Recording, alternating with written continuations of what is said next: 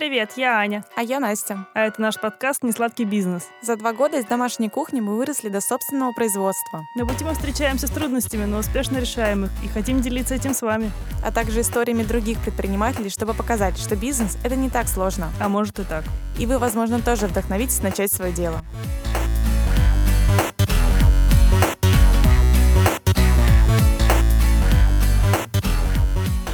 Привет. Привет, привет. Расскажи, что у тебя произошло хорошего и плохого за эту неделю плохого я вернулась в город. Нет, на самом деле, да все было хорошее. После отпуска все три дня, четыре уже отличное настроение, много классных задач, я много всего делаю. От этого чувствую свою суперпродуктивность и пока еще не успела устать, поэтому не знаю, эти четыре дня были просто классными. Мы разобрали с тобой должности кондитеров на ближайшие, там, на перспективу. Я так очень вдохновилась, что у нас теперь наконец-то какие-то процессы э, отлаживаются. В общем, меня это все вдохновляет на работу, поэтому даже ничего плохого не могу. Да, осталось найти только сотрудников. Да, осталось найти только людей под эту схему, но надеюсь, что все будет классно. У тебя как? Эта неделя, ну, с тех пор, как ты приехала, все стало намного лучше, глобально лучше. Я стала спать по ночам. До этого это было просто что-то за гранью фантастики. Из хорошего то, что более-менее мы на этой неделе справляемся со всем, со всей текучкой по работе. Я немного подрасслабилась насчет учебы, я думаю, что это тоже хорошо. Несмотря на то, что, в принципе, по учебе все не очень хорошо, как-то я просто расслабилась. Из плохого то, что мы до сих пор не можем найти одного сотрудника на ключевую должность, и после больше там пяти-семи проведенных собеседований и трех разных стажировок, четырех даже, мы так и не определились, кого мы возьмем из этих людей. И пока что до конца, до той недели полная неопределенность такая подвисла в воздухе. Да, я согласна. Это немного тревожит. Я, видимо, еще не успела настолько натревожиться, как ты за это время. Мы не, сказали, я была в отпуске. Да, давайте раскроем да, тайну да, наконец. я была в отпуске две недели. Настя. А, последний раз я уезжала на такой срок год назад, а, больше, чем на там э, дни пять. И я ждала этого отпуска просто с марта месяца, как только я купила билеты. Уху, куда ты ездила? Я ездила в Японию. О, вот. Здесь должна быть такая, не знаю, какая-нибудь японская музычка. Да, да, на фоне. на фоне. Заиграла. Вот. Уехала отдыхать. Я да. это уже был наш не первый опыт такого расставания, когда кто-то из нас вылетал из процесса, из нашего бизнеса.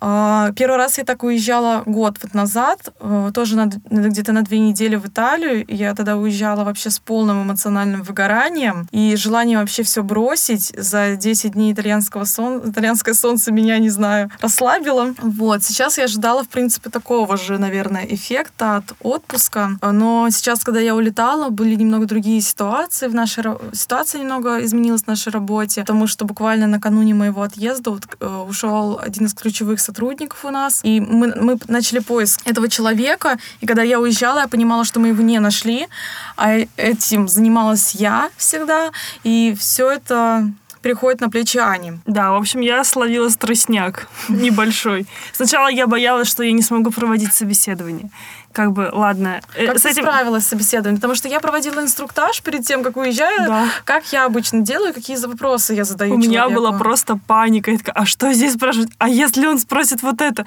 Мне кажется, я половину нагородила какой-то чепухи. Когда я не знала, что говорить, я просто, я еще не могла этот документ вечно найти у себя в папках. Начинала его искать с памяткой о том, что вообще нужно говорить. Я начинала нести какую-нибудь околесицу. Начинала с того, что ну давай ты расскажешь о себе. И человек человек пока рассказывал, я там просто спешно рылась где-то в папках своего ноутбука, чтобы найти хоть что-нибудь похожее на, на текст. Ну, в итоге-то все успешно? Как, как э, стажировки, как у тебя? Да, нормально. Я Потом уже... привыкла уже к собеседованию? Дело в том, что для меня эта должность просто была что тут скрывать, это заготовщик, она такая, ну, довольно-таки простая, но она ключевая, основная и важная. Именно в наших бизнес-процессах. Да, в кондитерской это очень важный человек, потому что без него просто не из чего будет делать торты.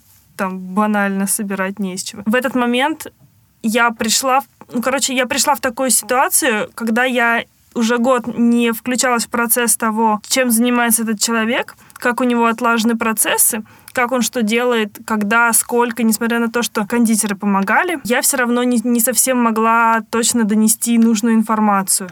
Я что-то делала, потом оказывалось, что на самом деле это не так делается. А нужно же был, было показать себя более компетентной с этой стороны. Ну, я же стажирую людей.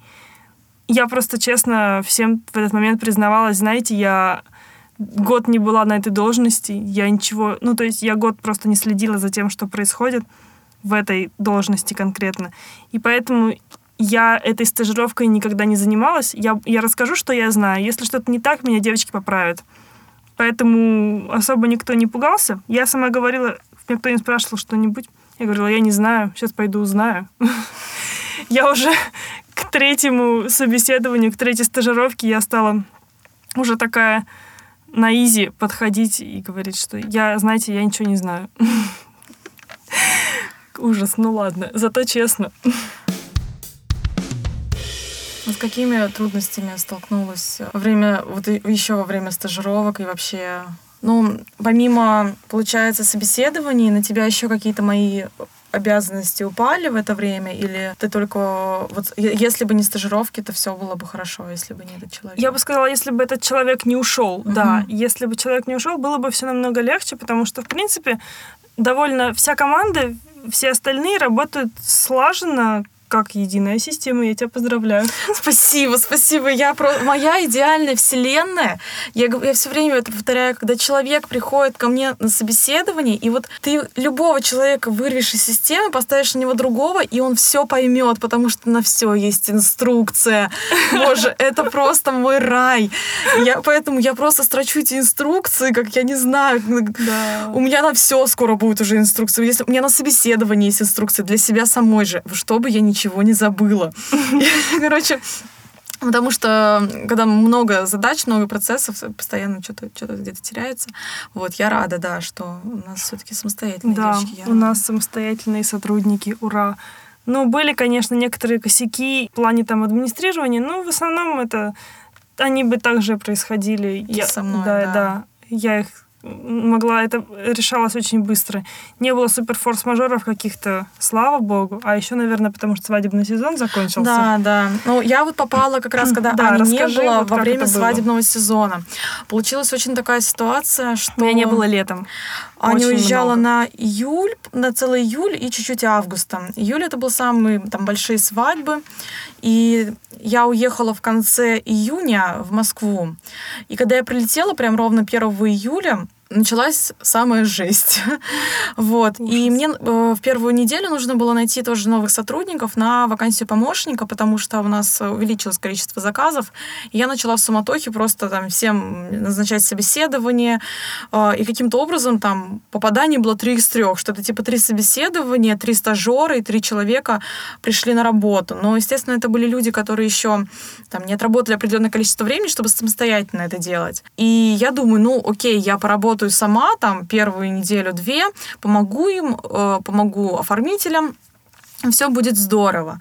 По факту получилось так, что только я внедряла этого человека в систему, как он по какой-то там причине уходил, чаще всего потому, что это был не кондитер по профессии, и он не очень, этот человек не очень понимал, да, что он, куда он попадает и что такое производство.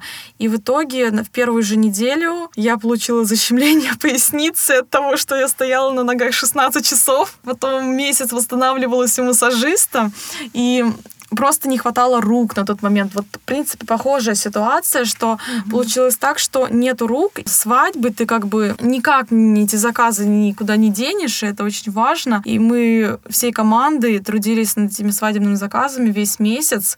Я составила все графики заранее, я понимала, сколько нам нужно человек, и мы начали их искать заранее. Ну вот э, вышла такая как-то ситуация. Воскресенье по среду я, в принципе, была свободна и, и там делала какие-то мелкие административные дела, четверга, четверга по субботу я просто выживала, потому что я еще гипер ответственный человек, а, именно из-за того, что это мое Настя дело. всегда больше переживает. Да, я очень я. переживаю. Если что-то хотя бы чуть-чуть случилось, у меня паника просто. Я начинаю расстраиваться, у меня начинается нервоз какой-то. Я там хожу, все, это смерть, у нас там ягода упала, одна с торта, все, это кошмар. А если там заказчик останется недовольный, у меня просто вообще там... А главное, тебе же нельзя это все показывать, э, когда у тебя там команда тоже Да. стрессует.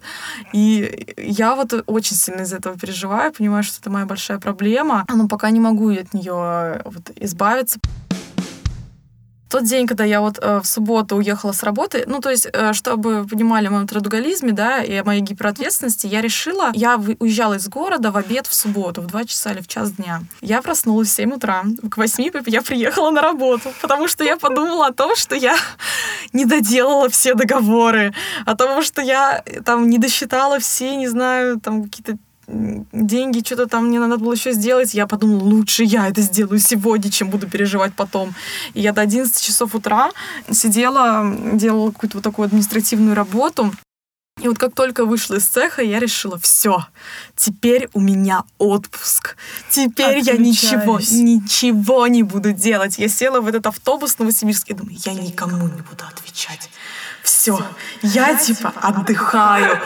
И, короче, это у меня продлилось, наверное, дня два или три. Это Потом были я написала. да, те дни, да. когда Аня мне писала, Настя, прости меня, пожалуйста, я знаю, что ты отдыхаешь. Нет, я даже Я помню, ужасный человек, я ехала да. в автобусе, и Аня мне что-то написала, а я понимаю, что у меня аж прям отвращение к этому Мгм. ответу. То есть я, я прям не могу из себя уже выдавить какое-то решение. То есть я настолько устала принимать решения, мне Мгм. нужно отключиться. И я написала, что нет, все, я больше, правда, не могу принять решение сама, но там не настолько было Мгм. какое-то стратегически важное. И два дня я прям полностью, наверное, отключилась не то что от работы, от Томска, и вот пр- просто в этот поток ворвалась вот каких-то м, событий, которые э, происходили там. У нас вообще есть такое, мне кажется, правило, ну как э, гласное, негласное, что когда кто-то из нас в отпуск уезжает, если это не проговаривается, что да, ты меня можешь беспокоить, да, Мгм. я на связи, мы вообще друг друга стараемся не беспокоить, потому что мы понимаем, что это перезагрузка, что это для того, чтобы войти в ресурсное состояние, э, когда мы вернемся,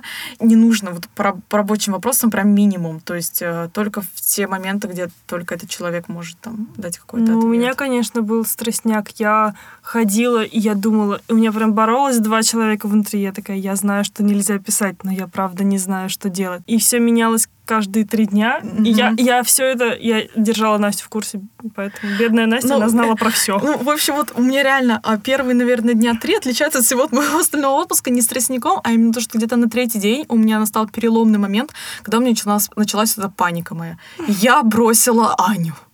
И я ходила, и у меня прям вот, то есть, я как будто думаю, я их всех бросила. Дети. Да, дети мои. А мне еще мой психотерапевт накануне этого, я, я и делилась о том, что я думаю, я боюсь, что вот я так бросаю, ну, что я вот уезжаю в такой момент тяжелый, правда. Она говорит, ну вот когда родители уезжают своих детей, вот они как поступают? Они же не кидают их и не говорят, ну все, там, выживайте как хотите, типа. Они звонят им вечером и интересуются, как у них дела, как у них день прошел. И вот ты также, ты отдыхаешь, но звонишь и интересуешься. Ну, интересоваться не пришлось, я обо всем докладывала сама. И вот, в общем, пока у меня началась эта истерика, э, третий, четвертый день, и я, у меня ходит Денис и спрашивает, что с тобой, что такое? Я говорю, да вот мне там что-то, я уже не помню, что-то мне там Аня написала, я там что-то распереживалась, я вот там, я не с ними рядом. Мы когда приехали на новую точку, я открыла ноутбук, и пока я вот просто не прослушала все Анины сообщения длиной там в три минуты, пока я не села, не запомнила все отчеты, все таблицы, посмотрела все наши выручки, деньги, я не успокоилась. Вот как только я три, наверное, часа просидела за работой, я такая, фух, все, можно отдыхать дальше, типа, можно ехать дальше. Но с этого момента у нас была прям такая нормальная, ну, частая коммуникация, Коммуникация, да. да. Но она меня на самом деле уже не напрягала. То есть вот я за это больше всего переживала. да, то есть она уже была для меня такая, ну, потому что это были скорее консультации, то есть не то, что были какие-то проблемы. Меня больше всего волновало, что случится какая-то там проблема, а ты типа на нее не можешь повлиять, потому что ты далеко. Мгм. Вот. А тут э, ты мне там писала, да, что вот такие-то, такие-то, я просто высказывала какое-то свое мнение. Я считаю, что мы справились. Хоть я за эти две недели я очень сильно расстроилась, что я так и не нашла сотрудника. Конечно, я рассчитывала, и я на каждого надеялась. И бывали такие случаи, когда ты вечером думаешь, зачем я вообще хожу к психотерапевту, у меня все прекрасно в этой жизни. На утро тебе пишут два сотрудника, что они один заболел и не придет, другой не придет вообще, и он не будет с нами работать. Я думаю, все плохо все ужасно в этой жизни, все, мне срочно нужно либо в больницу, либо в психбольницу куда-нибудь. Все, я больше так не могу. Ну, естественно, ты берешь себя в руки, просто приезжаешь на работу, и все спрашивают, а где вот тот человек, который был? Ты говоришь, и а такой, его больше нет с нами. А я всегда так спокойно, типа, а он больше не придет. И да, мне кажется, по вот этой интонации у меня всегда все понятно. Да, у меня тоже. Причем я же такой человек, который я, я люблю делиться и радостью какой-нибудь сотрудниками. Я такая, и у нас будет такой-то там человек, и он будет делать вот это, и вот это, и все такие, ура! И потом на следующий день я говорю, его не будет. И никто ничего не скажет. Да, никто не... Просто, просто молчание, молчание всегда в ответ. Ну расскажи, как ты съездила. Ой, как я съездила. Япония это просто какое-то потрясение на самом деле. У меня просто был детский восторг во многие моменты. Ой, я, кстати, тебе вот, да, я сейчас расскажу о своем маршруте. Мы, получается, были 15 дней в Японии. Мы сначала прилетели в Токио, потом мы поехали на гору Фудзи, потом поехали в столицу Токио, Киото, потом мы поехали в город Нара, там, где олени по улицам ходят. Потом мы поехали в Осаку, это экономическая столица Японии. Там мы съездили в парк Universal, в мир Гарри Поттера. И вернулись в Токио. Это все вот за 15 дней. Я сама спланировала наш маршрут. И вот как я Аня уже рассказывала, я бы в нем вообще ничего не поменяла. Вот день в день вот все бы сделала так же. Я считаю, что каждый человек, кто путешествовать особенно любит, обязан посетить эту страну, потому что я вот не могу сказать, э, как многие говорят, это другой мир. Я не настолько тесно общалась там с японцами для того, чтобы сказать, это вот прямо вообще не эта планета. Знаете, там не летают машины, машины в небе, и как бы нету, не знаю, роботов-мутантов на улице. Искусственный интеллект не захватил еще эту страну. Но, конечно, во многом они более прогрессивные, у них очень интересный менталитет, да, они действительно очень скрытные. У них среда вся предназначена для людей с ограниченными возможностями, что меня просто удивляет. Там нету не заасфальтированной дороги, там нету разбитого бордюра. Ну, то есть там, в принципе, нигде такого нет. Ни на окраине, ни в центре, нигде. А, люди нам безумно помогали, мы постоянно тупили, потому что, да, там действительно очень много на японском и нету перевода на английский. В Москве лучше? А, вот я, кстати, очень много думала а, на этот счет и сравнивала эти два города, потому что они по размеру считаются как одинаковые, но на самом деле Токио больше. Uh-huh. Потому что неофициально в него еще входит э, город Иокагама называется.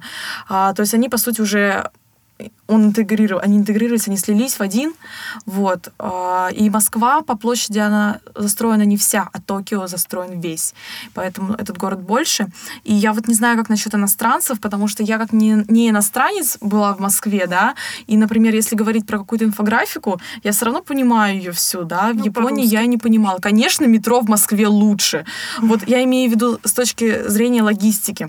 Я считаю, вот из всех стран, где я была, московское метро это просто вот муа, вот, ну, просто любовь моя, потому что в нем разберется, ну, мне кажется, вообще любой. А японское метро — это просто какой-то кошмар. Мне кажется, если ты даже живешь коренной житель Токио, ты когда-нибудь едешь не туда, потому что я, я даже рассказывать не хочу где-нибудь там ролики на YouTube, посмотрите карты метро японского. Но Google Maps — это, конечно, вообще тема. Ну, а что там по еде? По еде, по еде. Особенно по кондитерскому миру. Мне уже интересно. Там действительно везде продают суши. Причем не роллы, да, как все э, как мы едим, а суши. По кондитерской теме э, я ожидала увидеть на каждом шагу вот эти какие-нибудь лавки с японскими чизкейками или вот какое-то сумасшедшее там мороженое, инста, еще, ну, какой-то просто трешак. Я не могу сказать, что я это увидела, хотя мы были э, в трех городах, они на самом деле были похожи, особенно по ассортименту в еде. Есть отличие вот, что в Токио, наверное, не, сто, не так много стритфуда, как, например, в Осаке. То есть в Осаке мы вот прямо на стритфуде оторвались. И вообще Осака считается гастростолицей Японии. Mm-hmm. Там И сладкое, вот те же японские чизкейки мы ели. Японских панкейков там больше по рекламе, хотя мы в итоге в Токио японские панкейки попробовали. Вот. А в Киото там больше туризм. Как-то вот я не особо там поняла. Там есть какой-то рынок рыбный, типа. Вот мы там ели. Конечно, морепродукты свежие. Там прикольный выбор в 7-Eleven а на сладкое, на самом деле. Мы много там чего пробовали. Там какие-то есть десерты тоже с японскими этими чизкейками сверху. Есть какие-то... У них там есть фирменные такие рыбки, запеченные, а внутри заварное тесто. Вот вроде так просто, ну, не знаю, вкусно. Просто вкусно. Мне кажется, это как французские пирожные Мадлен. Они выглядят как ракушка какая-то. Да что меня действительно вот прям самое сердце, наверное, поразило в этой стране, именно как с точки зрения туризма, что обычно я привыкла, что ты приезжаешь в какую-то страну, ты идешь а, в какую-то обособленную историческую часть.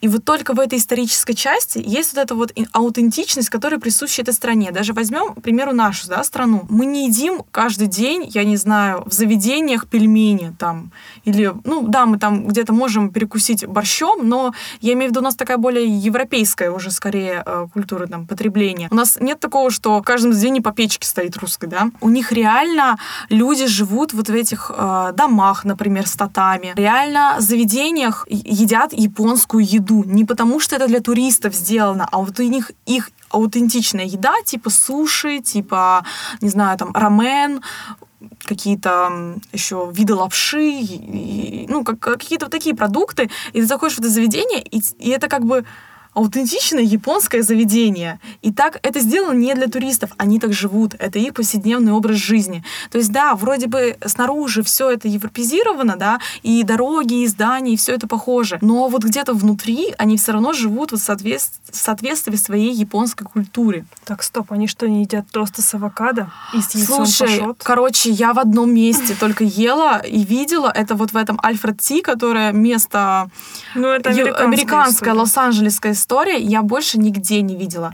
То есть вот ты идешь по улице, и у тебя сплошняком либо суши, либо там какие-то рамены, либо вообще непонятные блюда, типа из яйца, что-то там мясо, что-то намешано, какая-то каша непонятная. То есть, ну, даже я вот не понимаю, что из чего они это делают. И вот там вот вся еда, она такая. То есть я уверена, что там есть европейские места, там где-то передают и пиццу, и все такое, но это прям меньшинство. И люди там едят палочками, ну, то есть как бы у них не принято есть ложками, вилками. И вот эти э, вещи меня не очень зацепили, что эти фонарики японские, это, говорю, не для туристов сделано, а это вот мы жили в районе просто, особенно когда обратно возвращались в Токио, который явно не туристический. То есть мы жили, ну, я не смогу сказать на окраине, но не в центре. Вот. И там нет вообще ничего туристического, кроме нашего хостела на, не знаю, на пять комнат, наверное. И мы гуляли там, там как станция метро, и там просто улочки, где стриптиз-бары, где маленькие забегаловки, где сидят просто плотником эти японцы в рубашках в белых с короткими рукавами, потому что у них такой дресс-код на работе. И ты едешь в метро, и просто все как один вот в этих вот рубашках белых. Белые воротнички. Белые воротнички, действительно. Особенно в Осаке. Это прям вообще. То есть там потому что нету даже ни одного парка в городе. Там просто одни небоскребы, потому что люди туда приезжают зарабатывать деньги. И вот они вечером выходят во все эти заведения, веселятся, отрываются и идут по домам. Так, вот. еще важная тема — алкоголь. Алкоголь. У японцев принято пить много, а, насколько я вот это я наслышана, да. поэтому У них э, есть два национальных напитка, это саке, и в нашем понимании это сливовое вино, ну вот я сейчас, кстати, не подготовилась, не вспомню, как называется этот фрукт, это типа недозревшие сливы, но какого-то какого своего сорта, и это ликер. То есть мы это всегда, ну, мы это называем сливовым вином, но это на самом mm-hmm. деле ликер. Мы сразу прогадали, класс, не прогадали, мы нашли самую классную марку, она называется Чоя, этого вина, и там у них маленькие такие были бутылочки по где-то 200 миллилитров. Вот мы брали эти бутылочки на вечер, и там внутри прям плавают вот эти фруктики, как компот алкогольный. И вот эти фрукты вообще мое любимое было. Оно, они сладкие, Они, да, он, он, он, он, сла, он сладкое. Ну, прям такое приятненькое, короче. Нам прям понравилось. Саке мы купили один раз по ошибке. И когда мы ехали в Японию, нам сказали, ну, если хотите попробовать саке, и типа, ну, ты любишь паленую водку. Я такая, ну, не особо, наконец. Значит, саке тебе не понравится. Ну, мы случайно купили, потому что э, мы переводили переводчиком, Google переводчика, и там было на упаковке написано ликер. Оказалось, что у них саке это тоже ликер. И поэтому мы случайно взяли двухлитровую бутылку саке. Упс. Упс, э, да э, литр где-то с колой был выпит Денисом, так извращенски. Я немного попробовала. Ну, реально, что-то такое не очень понятное, но на самом деле, мне кажется, если ты там пробуешь водку, то... сейчас все подумают, что я вообще алкоголик. То она прям отдает спиртом. Мне показалось, что саке не так э, отдает спиртом. Вообще там много есть где бары этих саке есть какие-то дегустации по саке. А, в принципе, это там культура сильно развита, причем этот напиток пьют по-разному. Типа, кто-то пьет его нагретым, кто-то его пьет охлажденным, там, или комнатной температуры. И насколько я... Потом я уже узнала, что, оказывается, у них там тоже есть, типа, разная степень фильтрации в зависимости от степени очистки риса.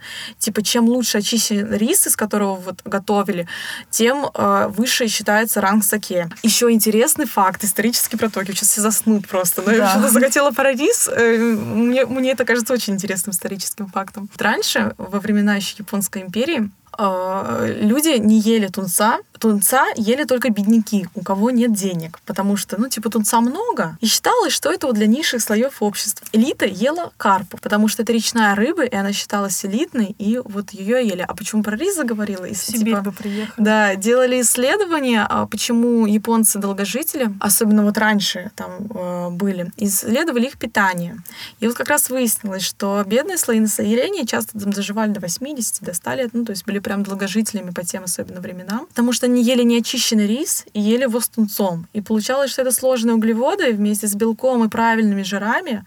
И как бы это получался такой сбалансированный правильный рацион. А элита на тот момент ела очищенный рис, потому что, ну, это элита. Ела карпов. В очищенном рисе не содержится столько вот эм, витаминов, минералов, и поэтому у них было больше проблем со здоровьем. Кстати, про эмоции. Я вот еще тебе тоже не делилась. Хотела mm-hmm. рассказать про мир Гарри Поттера.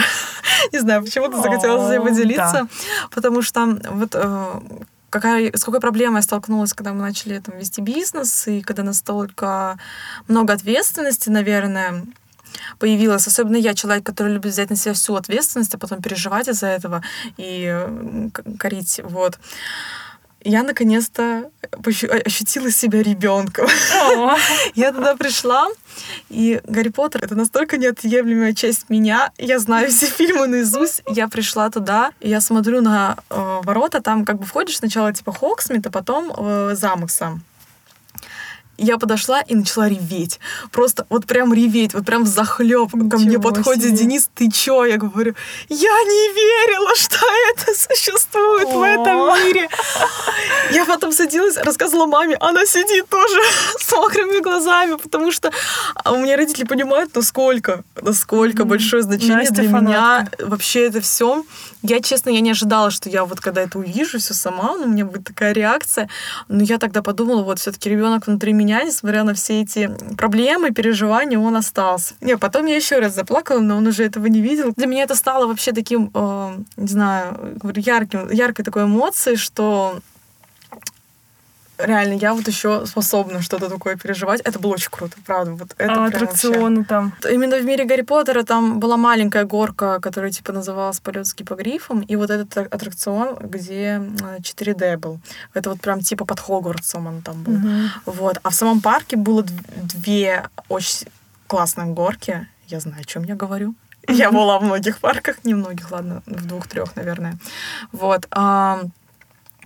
В одном ты вот это надо показывать. Э, ты как бы едешь вниз головой, не вниз головой, а как бы тебя приподнимают, и ты, получается, как бы животом к земле. Вот я не знаю, ага. как по-другому объяснить. Типа вот. как горизонтально. В горизонтальном положении, да. В какой-то момент я просто перестала понимать, что со мной происходит. То есть О, тебя просто боже. мотает из стороны в сторону. Но это было прикольно, конечно. А на, э, это вот была вторая горка, на которой катался. На первом мы катались с Денисом, он катался первый раз на американских горках. При том, что мы вдвоем с ним были в других парках. Он катался первый раз. Его лицо, когда мы прокатились, я там просто лечу. Знаете, чуть ли не свободное падение вниз. Я руки открываю, отрываю, там, ву, круто. У него просто лицо наполненное испугом. Я думаю, он меня сейчас убьет. Мы сейчас выйдем, и он просто скажет, бери с него, иди дальше одна. Я говорю, тебе понравилось? Он такой, ага. Я, когда вернулась, э, меня, кстати, не, меня, кстати, не было в этот раз какой-то после отпускной депрессии. Я приехала, первая у меня была мысль, когда мы прилетели, почему нет пандусов, где обустройство лестниц для маломобильных групп населения. Хорошему быстро привыкаешь. Да, потом, почему у нас не автоматические туалеты везде, и ты не можешь сходить, э, Сидушка без подогрева. Сидушка без подогрева, автоматического смыва нету, туалет а, не открывается сам по себе. Ну, это вообще что за безобразие, да? Нет, вот я хочу сказать про туалеты. Вот я считаю, что японцы, вот они вообще самые передовые в этом плане. Почему? Это самое такое бытовое, самое повседневное действие, которое делает каждый человек, и они смогли сделать из этого что-то комфортное. Ты заходишь в супер общественный туалет, и как бы там чисто. Потом мы зашли на этот контроль паспортный. Все там какие-то злые, все там что-то это. С нами была э, китайская делегация, ой, китайская, японская делегация, они просто стояли и угорали за нами. Они просто не могли понять, что происходит, потому что их то туда, то сюда. И мы просто, русские, кто стояли в очереди, такие, типа, бедные ребята. Они явно не поняли, что куда они прилетели. Это не смешно. Это Вы вообще России, не смешно, ребята. да. Когда мы вот только въехали в город, да, я еще такая, ну, конечно, жалко, что грустно, что вернулись, ну, типа, как-то все так опять мрачно. Но из-за того, что много работы было, я с таким энтузиазмом в понедельник пришла, и как-то до сих пор пока нахожусь в каком-то радостном состоянии духа, тем более я еще не пережила то, что пережила Аня за эти две недели. На самом деле просто я быстро иногда себе простраиваю в голове идеальную картинку с идеальными сотрудниками, и кандидатуры были реально классные. Сколько раз сказала слово реально. Но дело в том, что мы с ними не подошли по графику. Кто-то там очень честный остался на предыдущей работе. Я довольно быстро привыкаю к людям вот к таким. Ну, в том плане, что... Кто нам подходит, в смысле? Да, да, к подходящим. Я сразу же придумываю с ними миллион за- занятий, заданий. Я думаю, что и это было бы классно сделать, и Я это было бы про это классно пост. сделать. Да. Еще не выложила. А потом оказывается, что мы друг другу не подходим по каким-то там причинам, а я уже себе там чего-то напридумывала. Так как Ну, с мужчинами? Да, да. Ты всё. уже замужем, я вырожаешь уже, детей, да, я уже представила такое, троих да. детей наших совместных и прекрасные тортики. Вот, а они резко уходят. И, конечно, для меня это было не- небольшим потрясением. Ну, я просто поняла, что нужно к этому легче относиться. Вообще, наверное, это основной вывод. Мы уже приближаемся к выводу. Да, я э, смогла за эту поездку снова посмотреть на бизнес с высо- свысока, скажем так, выйдя из системы. И поняла, что да, нужно проще относиться, нужно меньше себя здесь загонять, что все наши проблемы — это не какие-то, там, не знаю, вселенский не вселенский масштаб. От того, что мы не можем найти одного-двух человек, это Мир не рухнет, мир не да. рушится. И главное, что проблемы твоего бизнеса — это не твои проблемы, Да. это проблемы бизнеса. Это то, над чем мы работаем, наверное, вот все это время, Мгм. из-за чего весь, по крайней мере, мой стресс, потому что я все переношу на себя. Да, потому что так сложилось, что мы начинали бизнес, исходя из собственных интересов, а не ради того, чтобы мы там построили какую-то глобальную корпорацию заработали на этом миллион денег. Мы изначально не искали сотрудников, а мы работали как бы сами на себя. И из-за этого складывается такая вот ситуация, что каждый раз, когда что-то случается в бизнесе, какой-то небольшой провал, там, ну, небольшой какой-то скачок, ты сразу же думаешь, что это конец света, и все И что рухнет. дело в тебе. Вот я всегда Да. сразу. Это все потому, что И я что всё мы- мы закрываемся сделала. Мы завтра, закрываемся завтра. Все, да. Вывод, я думаю, из моего путешествия можно сделать, что уезжать нужно. И круто, Да. когда у тебя есть партнер, на которого ты можешь положиться. Да, я согласна. Хорошо, когда есть на кого положиться. И с моими отъездами то же самое. Я всегда чувствовала, что я знаю, на кого я это все оставляю, мне не так страшно это. Еще хотелось бы сказать, что из-за вот этой вот чехарды с должностями я чуть-чуть погрузилась больше в то, чем занимается Настя. Посмотрела, как это происходит с обратной стороны, с ее стороны. Такое погружение очень важно. Ты понимаешь, чем занимается твой партнер по бизнесу, какие у него обязанности, в принципе, какие обязанности есть еще помимо твоих обязанностей, которые у тебя априори на тебе висят. В следующий раз, если такая ситуация случается, ты можешь быстрее его подменить. Ты Мгм. быстрее включаешься в курс дела. Я думаю, что это полезно. И даже полезно вставать на место сотрудников своих иногда, и смотреть, как изнутри устроены процессы. Ну, с этим у нас проблем с тобой нет. Да. Мы постоянно встаем на их место. Директор на смене, постоянно рубрика «Эксобекери». Да, я надеюсь, что мы когда-нибудь скажем, что мы от этого избавились. Мы в что- прошлом году так говорили. Да, ну да. Каждый раз. Как же мы ошибались. Все, на сегодня мы закончим. Да. Ставьте нам звездочки в приложении Apple Podcast. Подписывайтесь на всех доступных платформах. Да, обязательно ставьте хорошие нам звездочки, чтобы люди, которые ищут подкаст наш, и не только наш, в принципе, интересные подкасты, находили подкасты. Так что не забывайте про звездочки, это очень важно. Спасибо, что слушаете нас. Все, всем Встретимся. пока.